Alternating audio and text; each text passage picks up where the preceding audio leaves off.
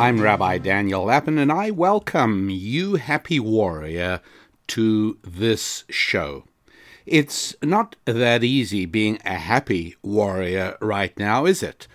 Um, many, many people, uh, most of us, I would say, uh, are coping with the coronavirus outbreak as warriors, right? We're not folding up our tents and surrendering. No, no, we are warriors. We're we're doing everything we can to cope and survive, and perhaps even to thrive.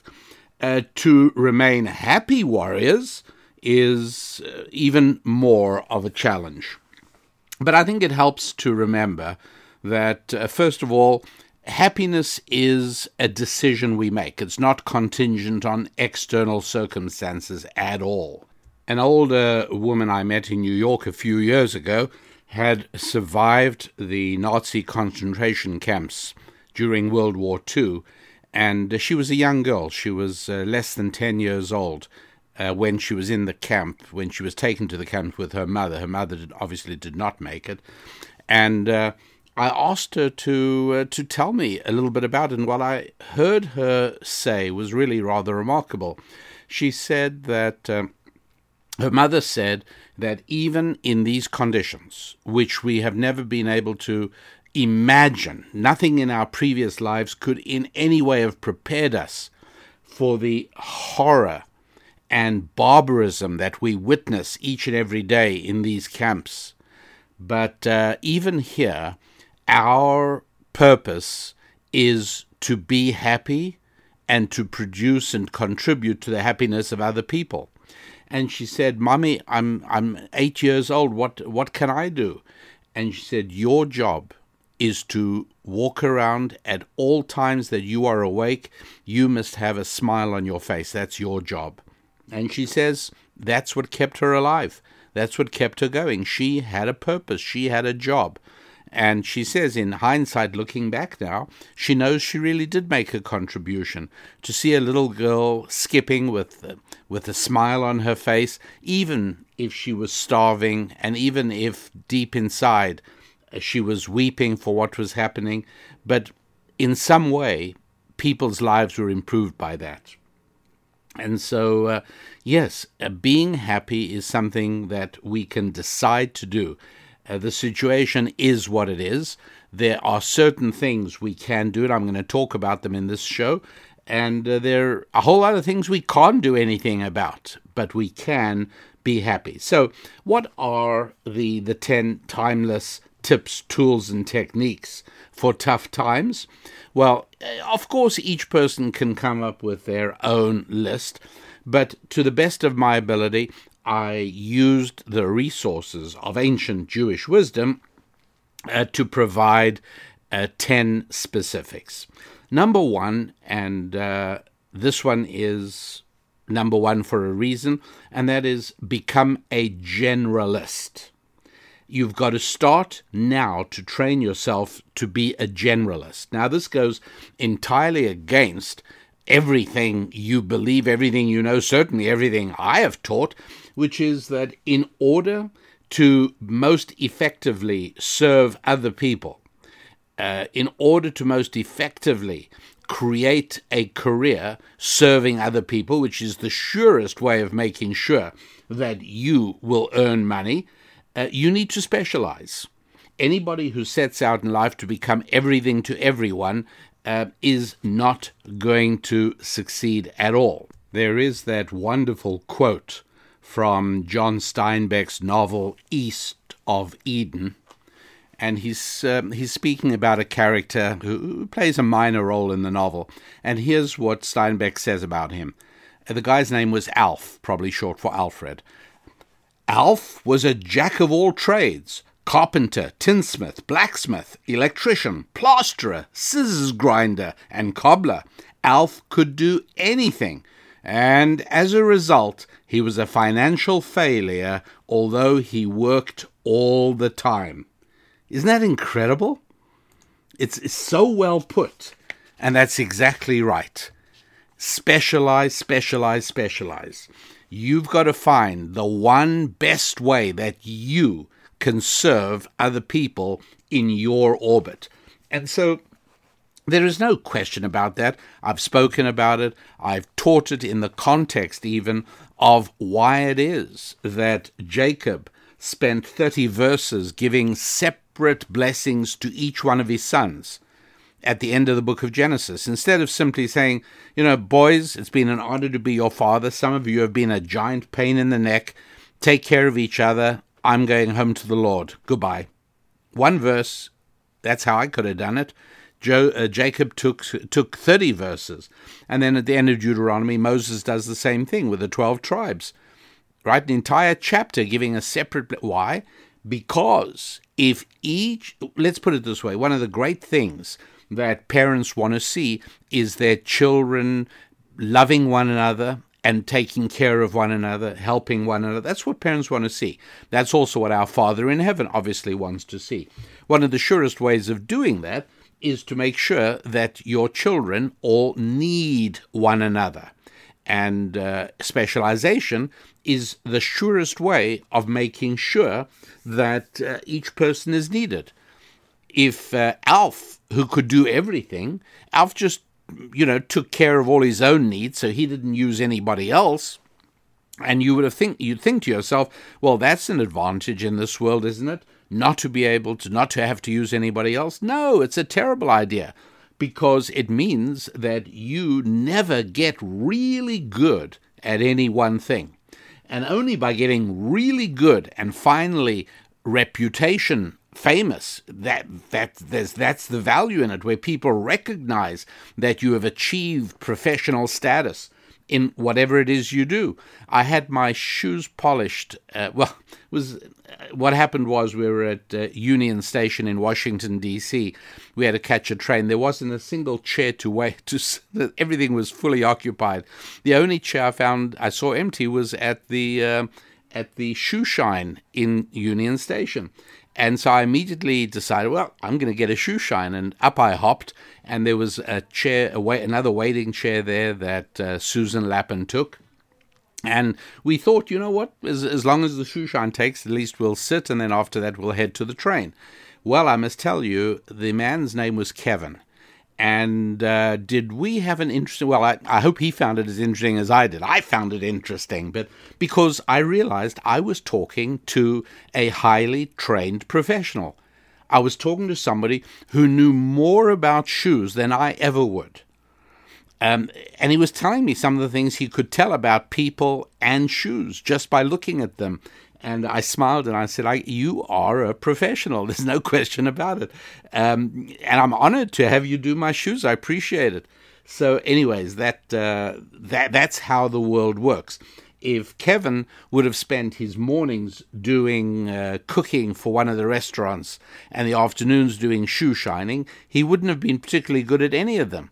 But this way, uh, he was extraordinary, all of which is by way of telling you and explaining that uh, in normal times and for purposes of earning a living, specialization is the way to go. However, for a uh, for managing tough times, you have to be a generalist. There was a Scottish author, his name was J M Barrie. And uh, he wrote Peter Pan. He died just before World War Two. But a few years before he wrote Peter Pan, in the early years of the twentieth century, he wrote a play called The Admirable Crichton.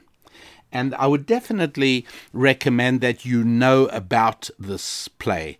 Um, it's it you just you don't see it put on the stage that much these days, and. Uh, And that's a shame, I think. But the the point of the play, and I'm going to tell it to you now, it's worthwhile knowing about because it's very much what we're discussing. So, you know, set in uh, pre-World War One England, and um, Crichton, C R I C H T O N, Crichton, uh, is the name of the butler of an aristocratic family. Okay?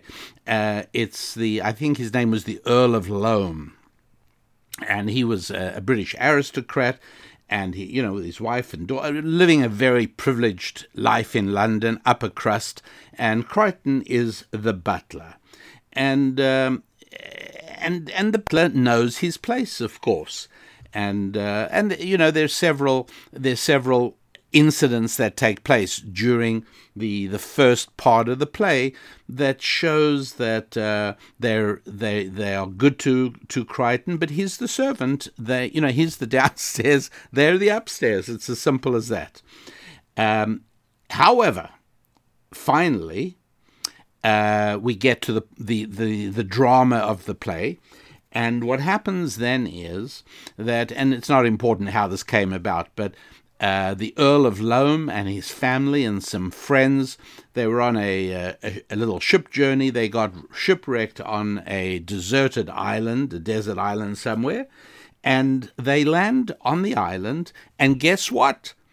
The Earl of Loam and his wife and his daughters and all their upper crust friends are totally without any resources. They literally do not know how to do anything about shelter. That none of them have ever caught a fish or cooked a meal. None of them know anything about how to make a fire. And all of a sudden, Crichton, the former butler, emerges as the res- the resourceful guy here, who is the only one with any practical knowledge. And uh, he, they all start turning to him. Automatically, he he emerges as a leader. And, you know, I've often spoken about the way that uh, leadership is defined. And uh, I, when I was writing Thou Shall Prosper, I went to the trouble of asking the heads of a number of famous business schools around the world for their definition of what is a leader. And they all gave various definitions. Some of them were clever, but none of them were actually useful. Uh, in the final analysis, I believe that the Rabbi Daniel Lapin definition of a leader is the only one that is one hundred percent true and actually useful. You want to know what a leader is? A leader is somebody who has followers. End of story. That's all it is. Um, and it, it happens organically. It happens on a spiritual level where people feel drawn to your leadership, then that is what's going on. Well, you watch this thing happening during the play.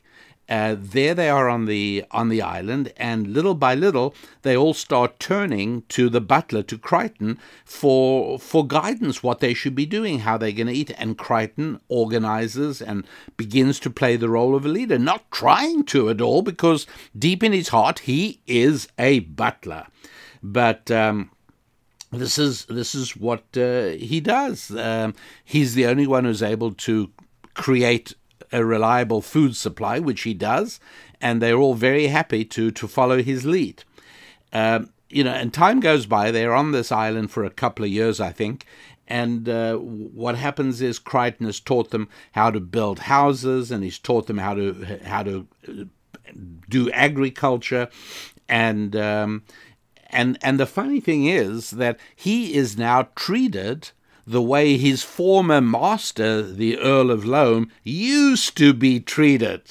And it's it, it, so elegantly does J M. Barrie invert the social relationships that, you know, little by little, the Earl of Loam becomes the person who takes orders from Crichton in terms of, you know, how to grow stuff and and how to find water and do all these things. And um, and then at a certain point, at a certain point, uh, a ship shows up to rescue them. And if I remember correctly, only Crichton was aware of that, I believe. And he had a moment, and you can see this with a good actor. This was a pleasure to watch. You can see Crichton going through internal turmoil. Does he really want to be rescued and go back and resume his downstairs status as the butler to the Earl of Loam?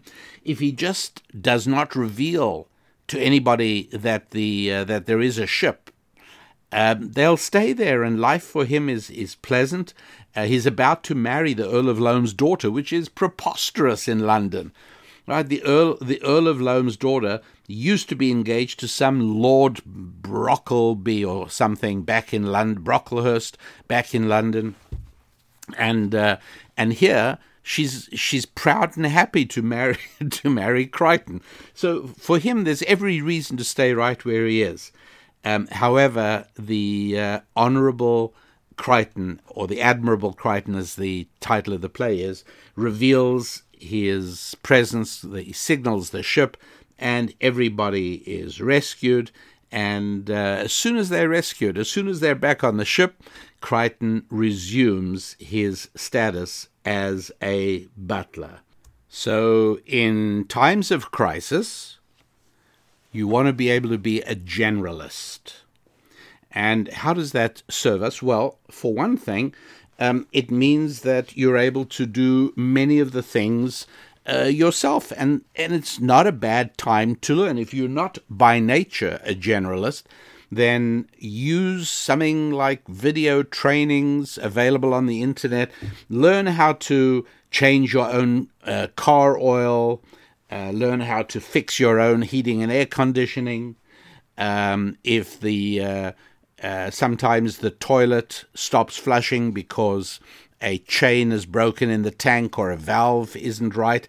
These things are really simple to repair. You just, you know, learn how to do these things and become a generalist. Uh, take care of all the little odd jobs around the house that you never have time to get to. There is something very satisfying about fixing something with tools. You might even find that if you don't yet own a toolbox, Uh, now might be a really good time to get hold of one. So that's all part of being a generalist. More importantly, perhaps, I think it's also very important to know that a crisis can never be fully comprehended by experts and specialists. That you have to know. Um, the an infantry commander down on the battlefield might send a message back to headquarters, and he'd say the most important thing right now is more artillery, you know, and and from his point of view he's exactly right. Meanwhile, a naval commander on board a, a ship conducting a, a battle or a, a blockade, he might send a message back, nothing matters more than fuel for our ships, we're running out of fuel. Maybe in the Air Force, a bomber pilot might radio back to base and say, if we cannot overcome enemy anti-aircraft fire, all will be lost.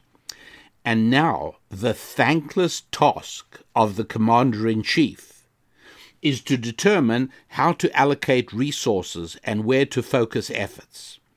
Each of his warriors told him the truth, but it was the truth of an expert. It was the narrow truth of a specialist. And for the overall conduct of the war, each of those pieces of information is useful, but they won't necessarily all be acted upon as they wish. It is possible that the Commander-in-Chief has decided that um, that something is expendable. In order to win the war, he might be willing to lose a battle. Um, is preserving life always the most important thing? Well, there was a tragic event in World War Two um, that is described. Uh, Churchill's, Winston Churchill's doctor, I think, was the one who wrote about this in his diary, and that is that uh, Great Britain had uncovered the secret of Enigma, which was the name of the German coding, military coding device. And working at Bletchley Park, a number of mathematicians and scientists and physicists, who later many of them became famous in other areas, uh, I believe John von Neumann was there, um, very important later on in, uh, in computing and artificial intelligence. Uh, these guys actually broke the code. And uh, it was without doubt something that significantly shortened World War Two. The fact that the Allies, uh, Britain and America, had access to all the German instructions to their commanders in the field. Everything that went from Berlin to the field was decoded at Bletchley Park almost in real time and provided to the British uh, War Cabinet. Well, one of the things they uh, discovered was that Uh, on that night or the next night, the city of Coventry was going to be heavily bombed. It was going to be flattened. Uh, the reason was that Coventry uh, was where a number of very important... Coventry was a, a place that sort of really took off during the Industrial Revolution. And it's a, a sort of a wonderful city with many, many qualities in the middle of England. And um, it was going to be destroyed because it was the place where many of the most important manufacturing centers uh, for the war effort were located. And... Um, They were obviously going to attack the civilian part of Coventry because they decided if they could cause enough havoc there, there wouldn't be people to come and work in the factories. And so this would cause a slowdown in Britain's wartime production. And uh, Churchill, as the commander-in-chief, had to decide, does he order an evacuation of Coventry to save lives, or does he stay put? The reason not to do that was that it would immediately identify to German spies that they've broken the code. If out of the blue, just after Berlin uh, notified the Luftwaffe, you're going to be doing a bombing run on Coventry tomorrow night, if at that point the Britain decided to evacuate Coventry, it would have been a clear hint to the Germans that their code was broken and it would set the war back very, very seriously.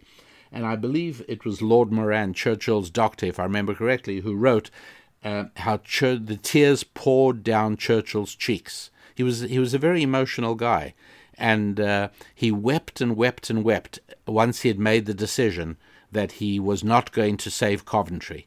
So lives were lost, many lives were lost, um, and it was tragic. But the uh, war was shortened as a result of that. So... Uh, I, I mentioned that in the context of this, as I've spoken about in previous shows as well, that you have to be aware that um, specialists see things from a specialist's point of view. I've often quoted um, Jewish psychologist Abraham Maslow. He wrote a book called The Psychology of Science. He wrote it in the early nineteen sixties, I believe it was. And he says... Um, in the book, he said, uh, uh, I, I'm not quoting it word for word, but he says, I witnessed one of the first of an elaborate machine that could automatically wash cars, right? Car wash. Today, they're very common, but in the sixties, they were new. And he said, uh, and I watched cars came to this machine, and it did a beautiful job of washing them. But that's all it could do. And anything else that got into the clutches of that machine was treated as if it was an automobile to be washed. Okay, that is, in other words, to an, a car wash machine, anything that comes into it is a car that needs washing. Uh, and then he finished off by saying, if the only tool you have is a hammer, then it is tempting to treat everything as if it were a nail. And I think it's important to understand that that right now, doctors, for whom I have the greatest of respect, with a lifetime invested in their medical careers, they see one truth, just like the uh, infantry commander saw one truth, and the naval captain saw one truth, and the bomber pilot saw one truth. Doctors are seeing one truth about the current crisis. Economists are seeing another truth. Maybe historians see yet another, and so on. Now, you've got to remember that newspapers and television and all other media are absolutely ravenous for content. They just want more material, and they'll happily publish information, whether it comes from, if you like, the infantry, the Navy, or the Air Force, and they'll publish it as the words of an expert, of a specialist, and they're exactly right, it is. But your job as commander-in-chief of your own life and of your family, well, that's to be a generalist. And you should certainly use data from experts and specialists out there in the battlefield. And your job is not to just take the word of this expert. What sort of leader would you be if you were commander-in-chief? And the, uh, the the naval officer said, we've got to have fuel. So you immediately reallocate resources of your country to supply fuel to the uh, to the Navy. And just then, the infantry commander says, we've got to have more artillery. And so you stop that and you turn all the factories and all the effort around and the entire war production. You say, forget the oil. We've got to do, we've got to do shells and cannons. And then the bomber pilot says, We need defenses against anti-aircraft. We need more machine guns. And you stop the or the production of cannon and you start going, and you're just jumping from one thing to another as each expert sounds out. That's a little bit like what's going on right now at the time that I'm preparing this show for you, uh, which is the last week of the month of March twenty twenty, of course.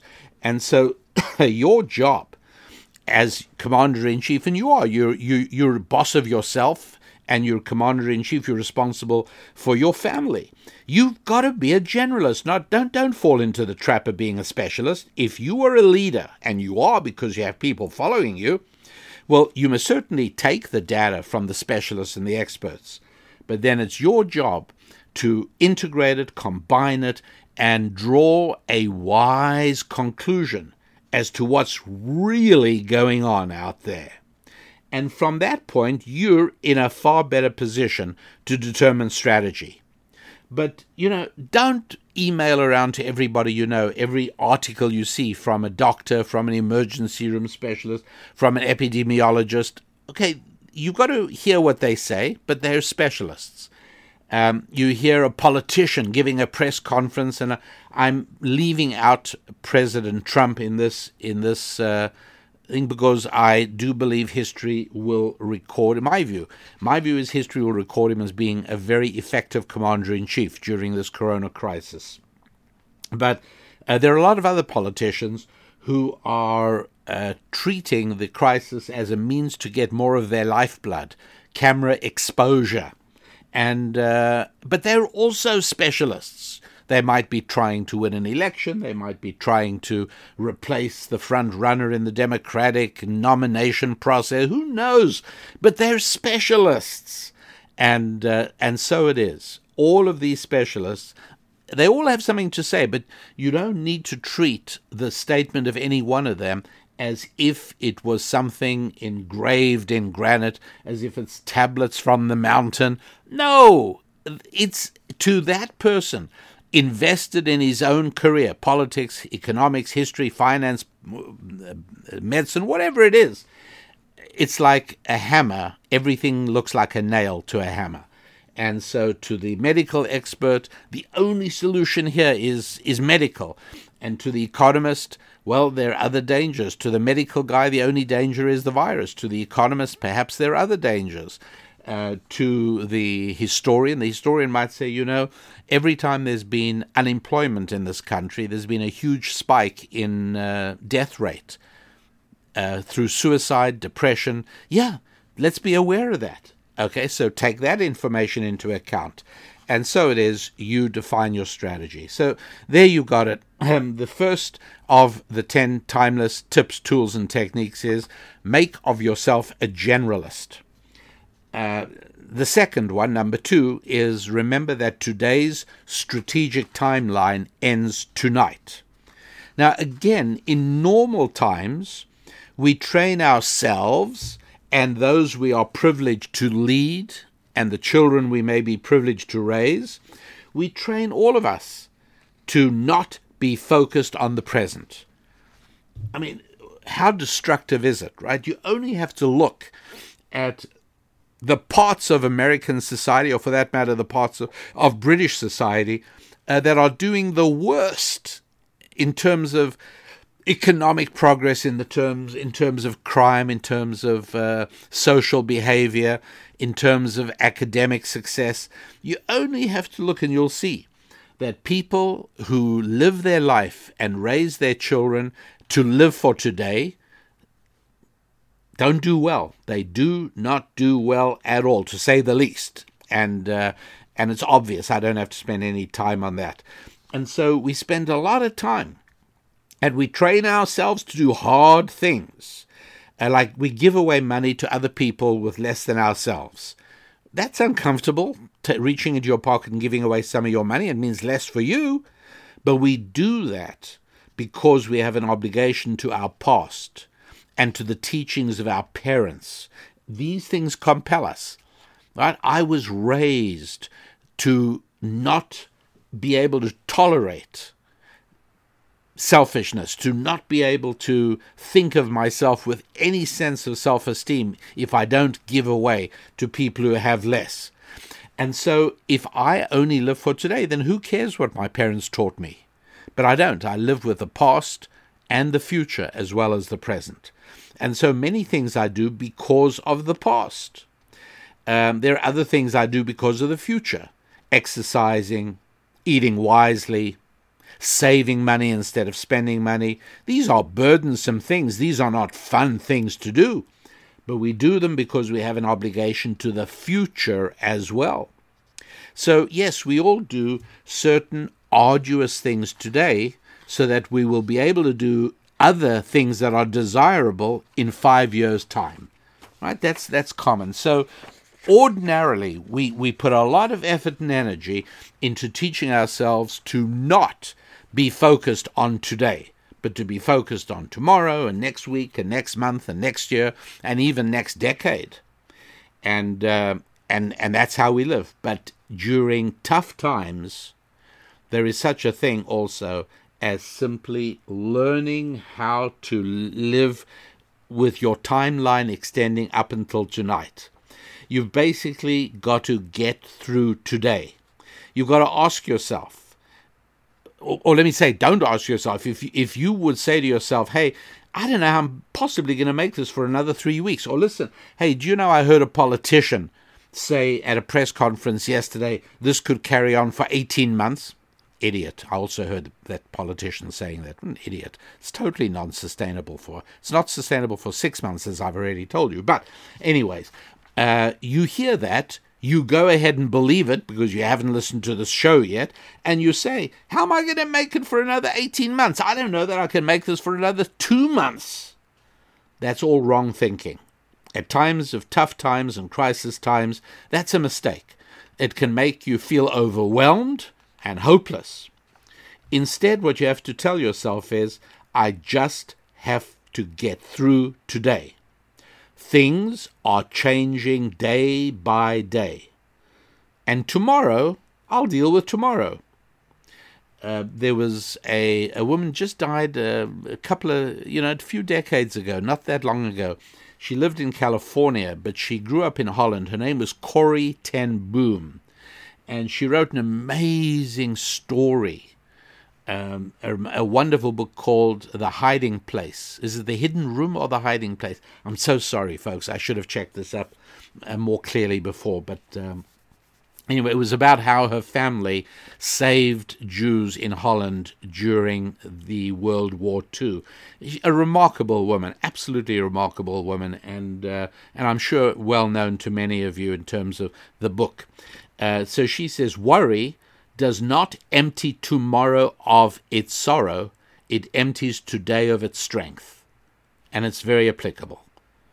Uh, don't worry about tomorrow now. If you've done everything you, you have to do, or everything you can do, I mean, there's not a whole lot one can do, right? So worry doesn't empty tomorrow of its sorrow, but it does empty today of its strength.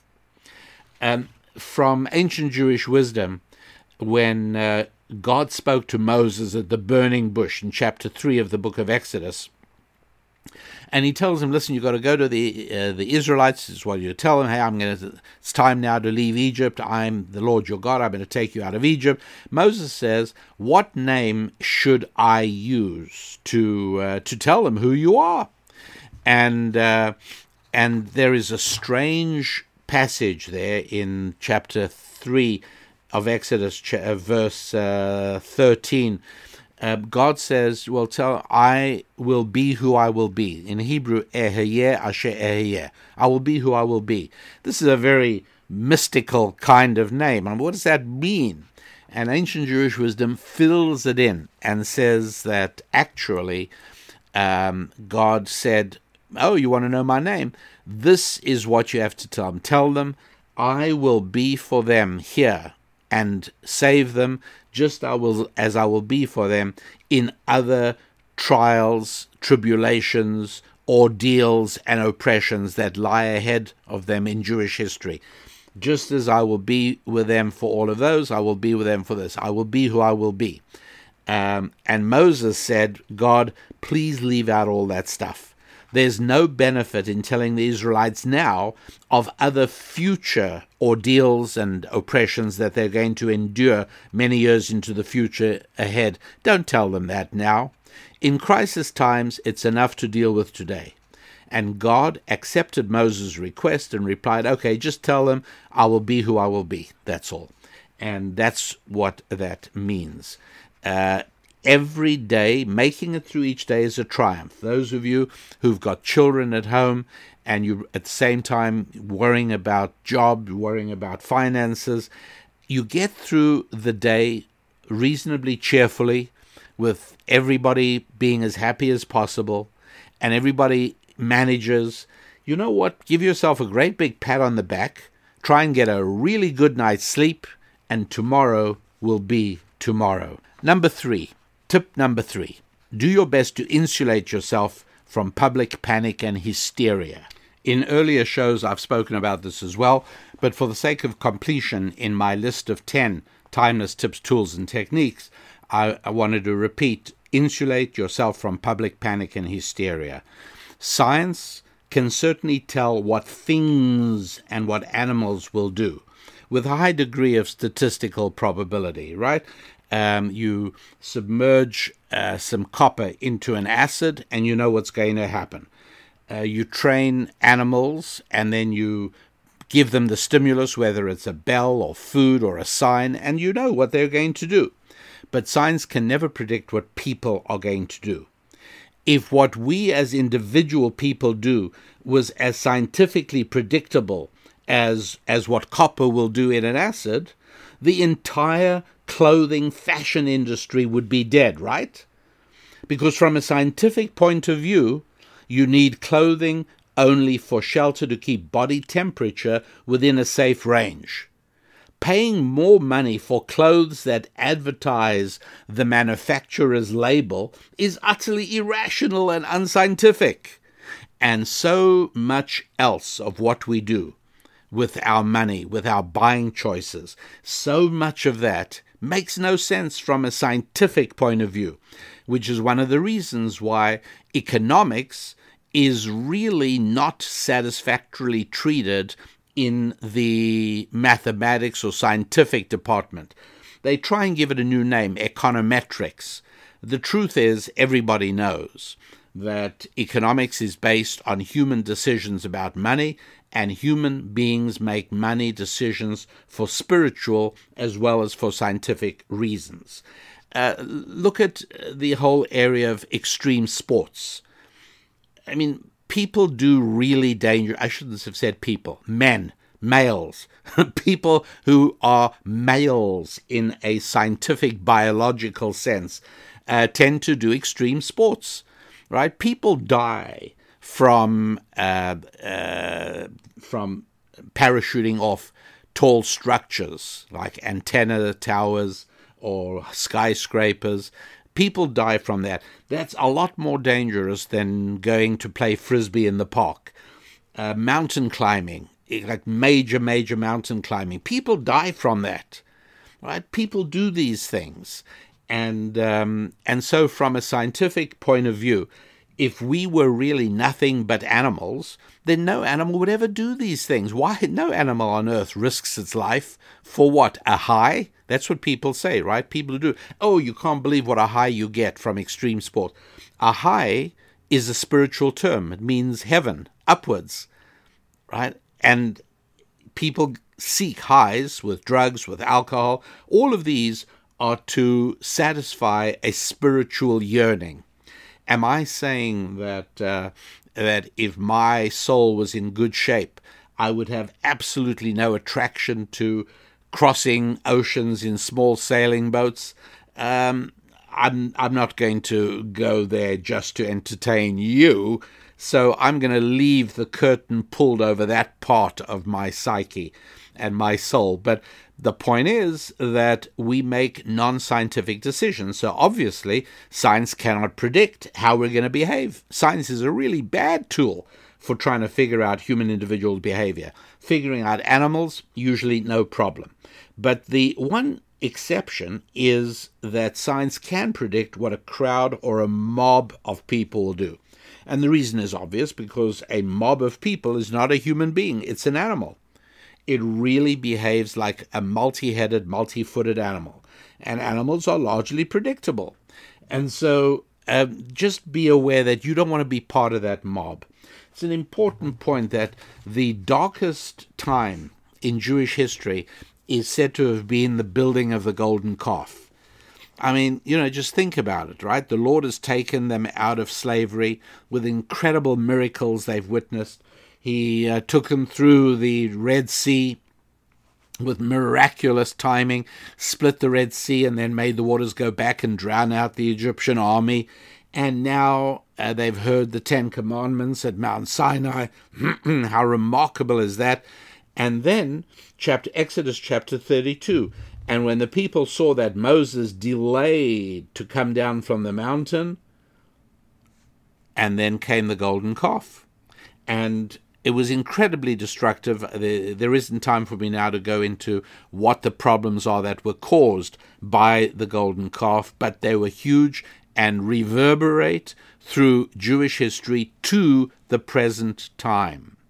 So how did that happen? How did people who had seen so much, had literally been favored by God in ways that had never happened in human history before?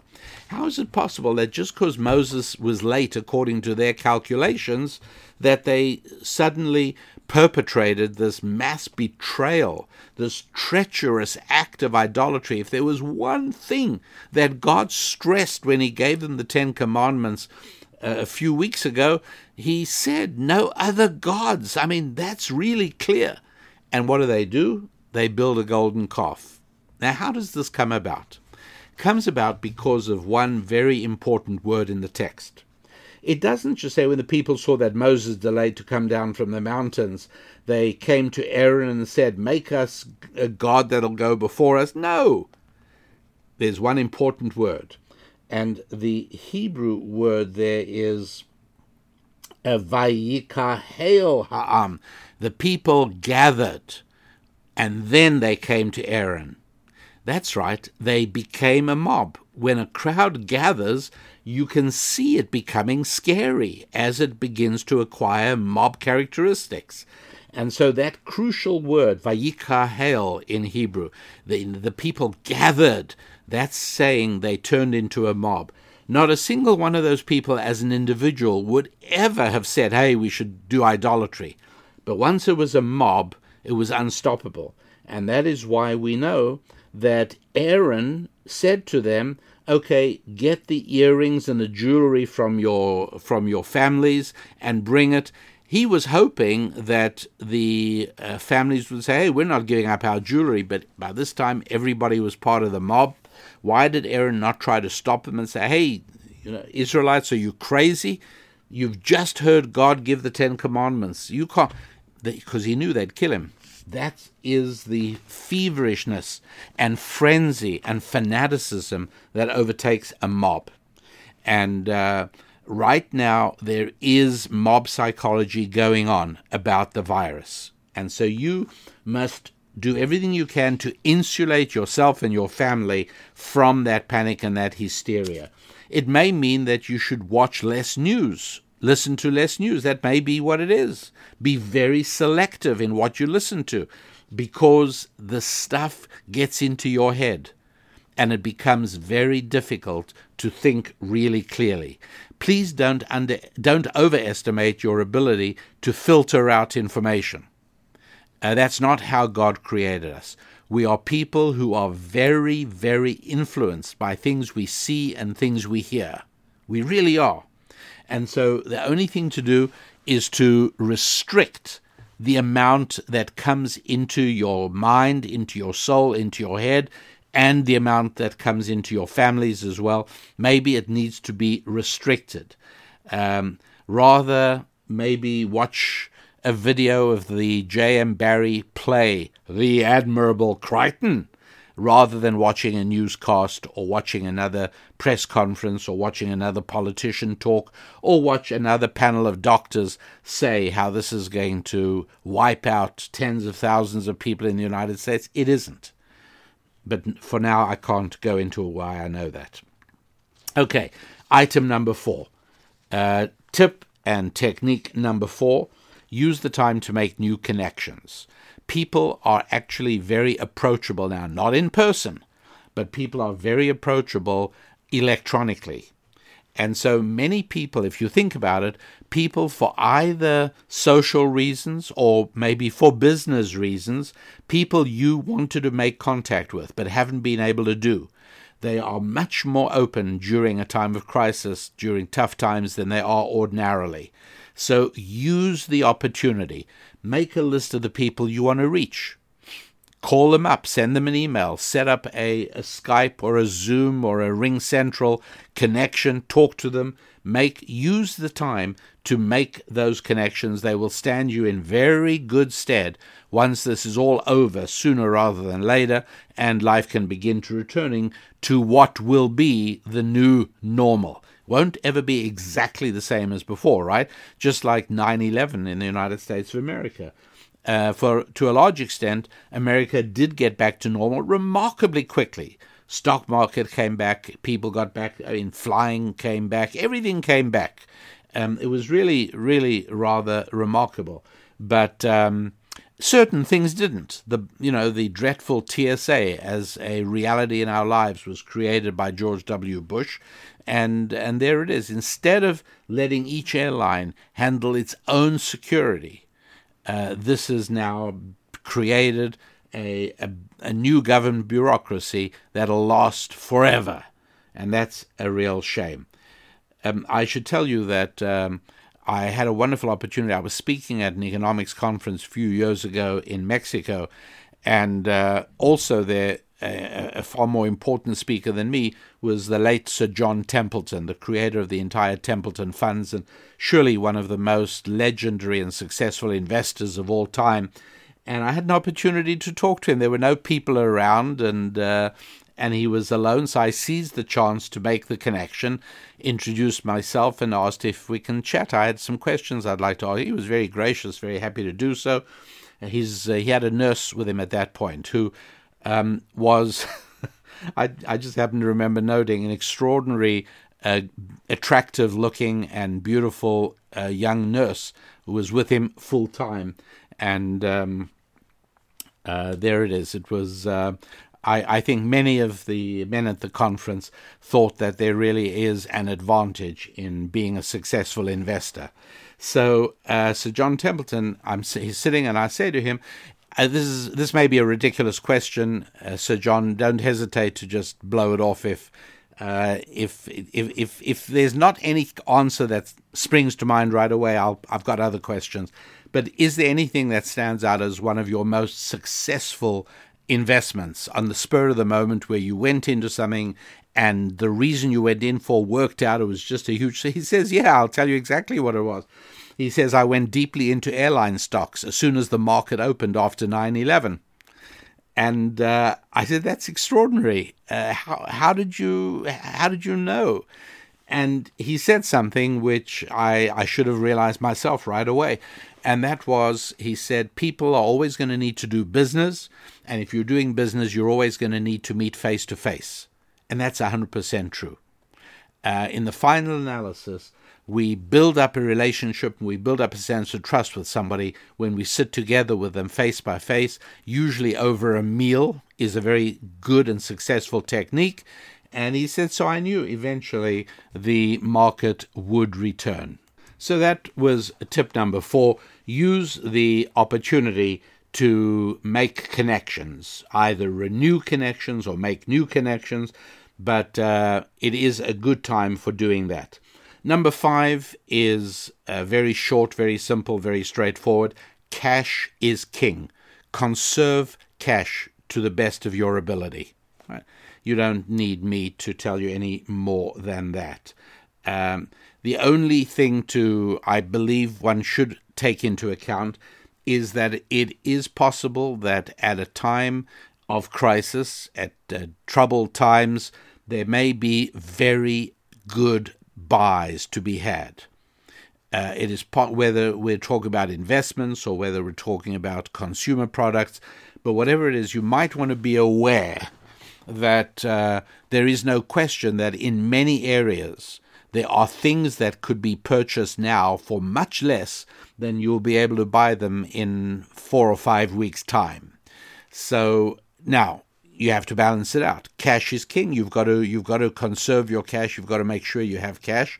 Uh, but if you do have enough and you're not worried, then to use some of it for purchasing things you were going to purchase down the road anyway, or for making investments at a time when the market has been artificially depressed by the panic and the hysteria. Uh, again, being very selective and being very thoughtful, but just to be aware. This is a time to think a little bit about cash, conserving, and exactly what to use it for. Okay, we're up to um, tip, tool, and technique number six. Number six is your life and those of your family are more valuable to you than to the authorities. Please be aware of that. It would be nice if we could simply trust and say, don't worry, government is going to take your interests into account. But it's not so simple. Obviously, you place infinite value on your life and that of your family, and so you should. But don't think that government or any of the authorities do the same, and I'm not even going to say they ought to. Uh, I've given the example many times before that if saving or keeping uh, the risk lowest for you and your family, if that is the be-all and end-all, then introduce a nationwide twenty mile an hour speed limit and eliminate thirty to forty thousand road deaths a year in the United States of America.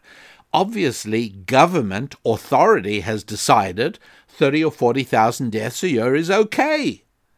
And we've elected that government, and obviously we think, now, if a genie popped out of a bottle and said, uh, this is going to impact your family in the coming year, heaven forbid, uh, now what do you think about a national speed limit? You may well think very differently.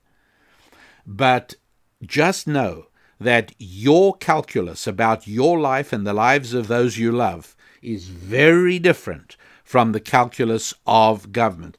It's not out of the question that a government may decide um, many things that are not in your interests. They may decide, uh, well, let's put it this way, socialism and the Obama health plan uh, unquestionably had what we called death panels.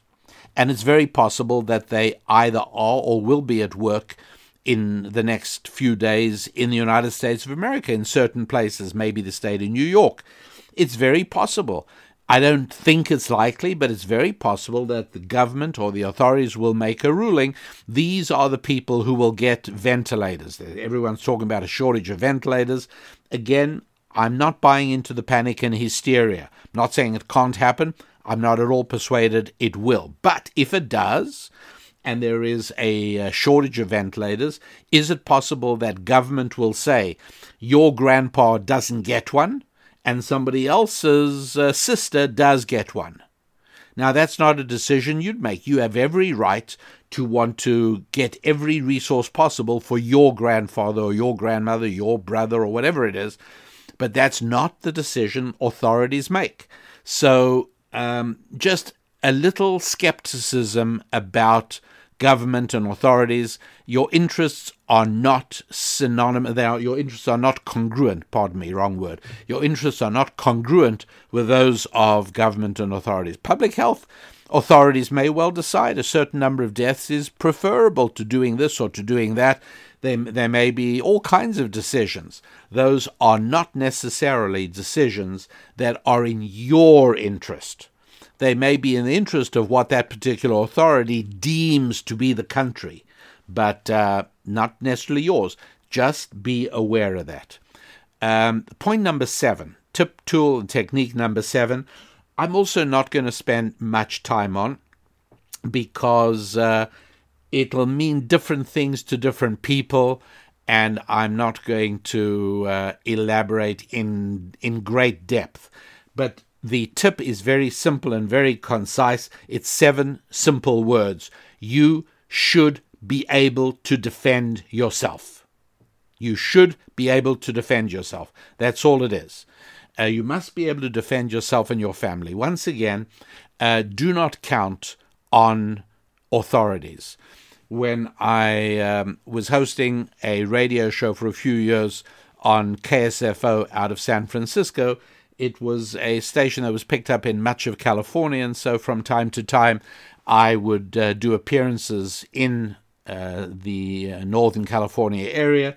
And I became friendly with a number of people in law enforcement. And uh, they told me something which was, you know, I knew I wasn't going to quote by name, but they had no trouble with me passing it on to my audience.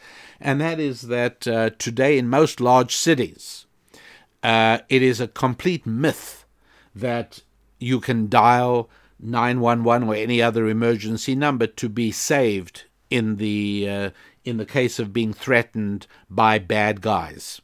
It's a myth. He says, at the very best, we'll try and find the people who killed you. He says, but we're not doing very well at that either. Uh, in California, in general, in New York, in Baltimore, in a number of other cities, uh, the odds are now better than even that a murderer gets away with a murder. So the idea that somehow all you have to do is dial nine one one and everything will be okay. No, that isn't how the world really works. And you probably know this already. So you do need to be able to defend yourself and your family under the uh, the most grievous and serious of conditions. I don't want to go in depth into what that means because um, there are specialists available who will look at your situation, or you can look at your situation and weigh it up in terms of what kind of defense you believe. I will tell you one thing, that um, uh, learning karate with a hope of being able to defend yourself against bad guys, um, I'm, uh, you know, I, I love watching contests. Um, I, I think it's a terrific sport. But the the notion that that is an adequate defense today is simply not true. If at the very, I mean, if, if you have no, op- if it's somehow that's what you're going to do, then rather learn to box rather than karate, because it is a contact, it's a contact form of martial arts uh, where you're at least trained to make contact and to inflict pain and damage. Um, Again, this isn't a pleasant topic, is it? But um, what is what is advisable? Uh, in detail, everybody decides for themselves, but some way of defense. You might decide that a shotgun is your best bet. Uh, you might decide that a uh, thirty-eight special revolver is your best bet. And if you do, you might decide that having the first few chambers Uh, loaded with shot ammo instead of uh, bullets, uh, that might be a good idea. It might mean that you would be less reluctant to pull the trigger at a time you really need to and should. And again, without training, it is very, very difficult for an ordinary civilian to be able to actually pull the trigger. So I'm, I'm very much in favor of um, of. getting training from people who, who know what they're doing, so as that you become able to to know that when push comes to shove, you will pull the trigger. Uh, there are a lot of a lot of concerns, right? There are a lot of reasons to be worried, legal and many other things. But bottom line, you should be able to defend yourself, and that means learning everything you need to know about the legalities and about the Uh, Uh, the, the technicalities of uh, using, owning and using a weapon. Uh, number nine. Okay, number nine. Uh, number nine is a very simple five words. Keep clean. Keep clean. Yourself, your clothing, and your habitation. You might say, well, what's that got to do with a crisis? Because it's one of the first things that uh, we can very easily let go of.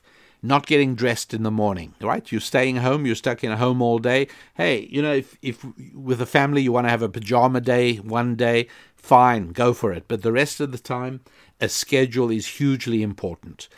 Um, during prisoner of war camps in uh, every conflict we've been engaged in, the uh, books that get written and the accounts that come back to us are that survival hinged on maintenance of discipline and order and schedule. That when people let themselves go, and getting dirty is incredibly demoralizing. So um, it's really, really important.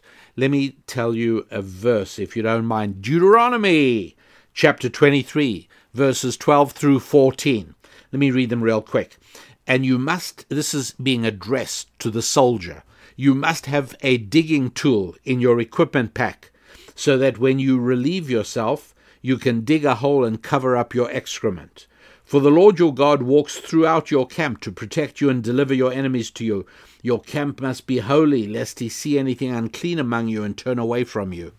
In a nutshell, even in the crisis conditions of military maneuvers, uh, of combat, you still have to uh, relieve yourself in private, and you mustn't leave the excrement lying around. It must be covered up, because God is telling us here of how demoralizing filth can be for us. Um, it's really important. In um, at the University of Texas in twenty fourteen, there was a lovely commencement speech delivered by an, a military man, Admiral William McRaven. It became very famous. You probably heard about it. But um, what he said was that if you want to make a difference in the world, start by making your bed every morning. And, and then he gave a really very beautiful speech based on that whole idea.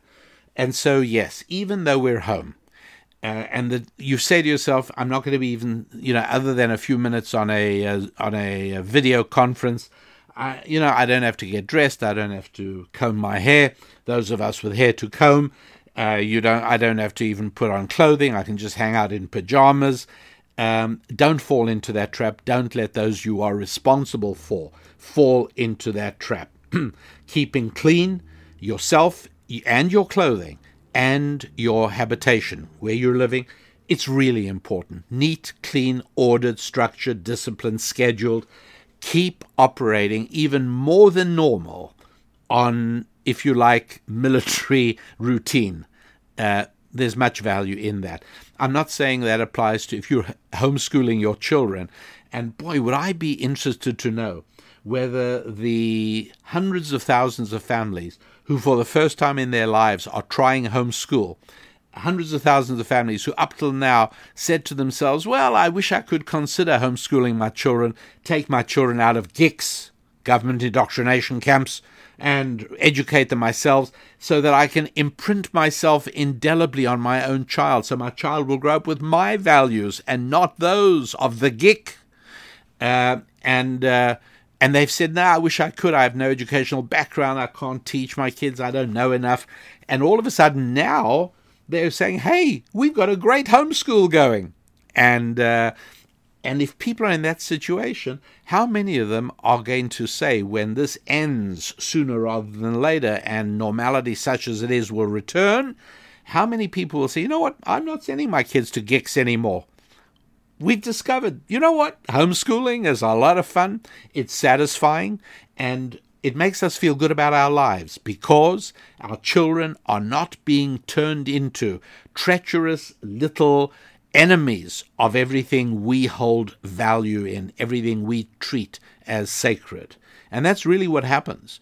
You might have the most perfect set of traditional Judeo-Christian values in your home. You send your child off to a G I C. Who do you think has more influence? The teacher that's in front of him for six or seven or eight hours a day, the friends who influence him the rest of the time, or you for a few hours at most of homework and dinner, which usually devolves into arguing. Just think about who has more impact on your children. So um, that may be a very interesting outcome. I can't wait to see that. That may be very, very interesting. And then finally, finally, the last of the ten points, number ten. Write. Write, write, write. Yes, use this time to write. Get yourself a notebook, and I'm I'm talking now about writing by hand. From a cognitive point of view, you will derive much more benefit in what I'm about to describe if you write by hand than by a keyboard on a device.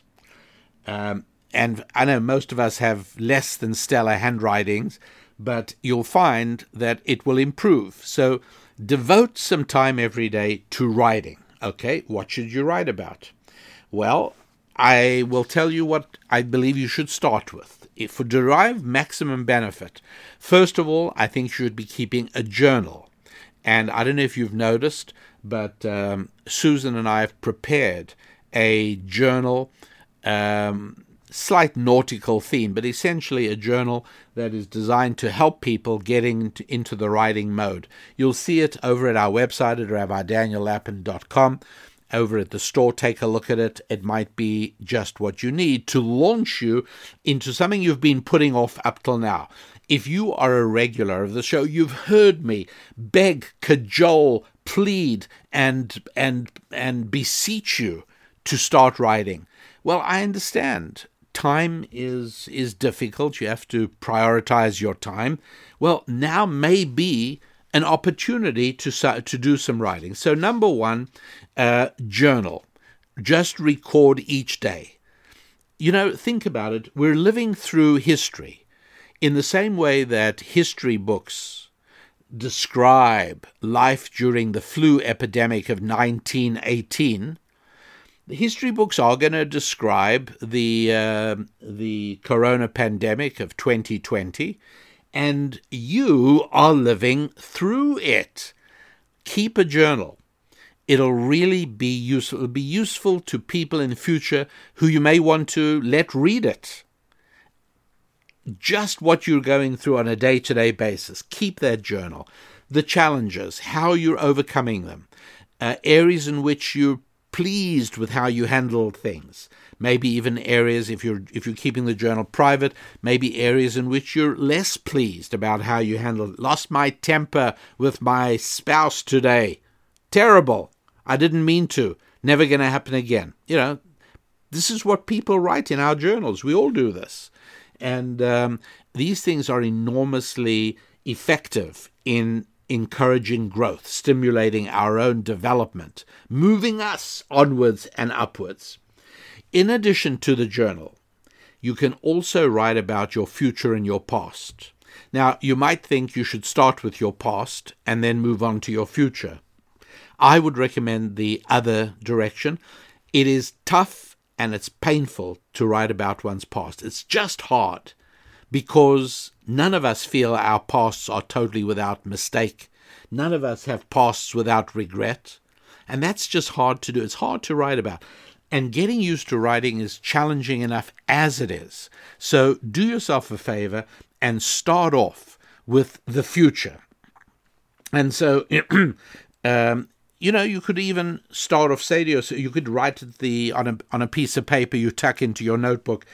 Um, what do I hope to achieve in, my, in the rest of my life? Um, what are the values that are going to guide my life from here on forwards? And uh, go ahead and write down the future as you as you would like to see it. Um, talk about, write down the kind of person you want to grow into. Talk about any skills you'd like to acquire. Uh, speak about relationships, how you want certain relationships to grow and develop. Or maybe you don't have them yet, how you want those relationships to be. Maybe I don't have children yet, but these are the kind of, the relationship I want to have with my children are like this. The, write that stuff down. You cannot imagine how powerful a tool this is in bringing about realization. Apart from anything else, it also is incredibly helpful for the quality of your life here and now. It re- truly, it reduces anxiety about uncertainty in the future. Um, it uh, it helps let you feel positive about stepping onto the path to the future that you want to engineer for yourself. So um, make use of this incredibly effective tool of um, uh, what it, what it essentially does is it allows you to team up your goals with your with your actions. And that's one of the biggest problems we all have, right? We have certain goals, but we don't do the things we're supposed to do in order to bring about those goals. Best way to achieve it is through writing, defining how you want things to look and and um, and the things you need to do in order to achieve those things. So when you've when you've made um, real headway on that, then you might want to write your autobiography. Go back and look at your life. This, this is harder, but it's really very, very helpful um, because you, you it helps you deal with things in the past. You don't need to pay a therapist to listen to you on this. You don't need, you really only need to put it down on paper, and you would truly be astounded at how helpful you're going to find this to be. Um, try it. Try it. Talk, you know, talk about your background, you know, from your childhood, uh, mistakes you made, things you did well, relationship with parents, relationship with siblings, what went wrong, why did they go wrong, to what extent were you culpable, who who was more culpable, um, how do you think things might have been differently, how you felt. Express your feelings to yourself, not to not to anyone else necessarily, but express your feelings in your writing um, as to what it felt like. And you can even think of it as an autobiography. And, uh, you know, you may be somebody who's very private and couldn't dream of anyone else reading your stuff, so make it private. Don't. It's not for publication. It's not to be shared. Um, and, uh, you know, you might you just might not want it ever to even be found, and there are ways of making sure that... Uh, After one hundred twenty years, your your heirs and family won't find it. All of those things, you know, if that's something that bothers you a great deal. Anyway, my friends, that is it for today. Uh, those are the ten timeless tips, tools, and techniques for tough times. Become a generalist. Number two, today's strategic timeline ends tonight. Number three, insulate yourself from public panic and hysteria. Number four, make new connections. Number five, cash is king. Number six, your life and those of your family are more valuable to you than the authority than they are to the authorities, and you understand that one. Seven, you should be able to defend yourself. Number eight, keep clean yourself, your clothing, and your habitation. That was number nine. Number ten is maintain optimism by expressing gratitude in your journal. Write, write, write. That's what you should be doing. Okay, ladies and gentlemen, happy warriors, each and every one of you. You know that I do not believe any of us should be tennis balls floating down the gutter of life. No, we should take charge, and that's exactly what today's show was all about. May God watch over you and keep you safe and healthy and give you a wonderful week up ahead, a week of good times with your family. I guess not with friends so much other than uh, through uh, connect through electronic connection, uh, with your finances and with your faith. I am your rabbi. I'm Rabbi Daniel Lapin. God bless.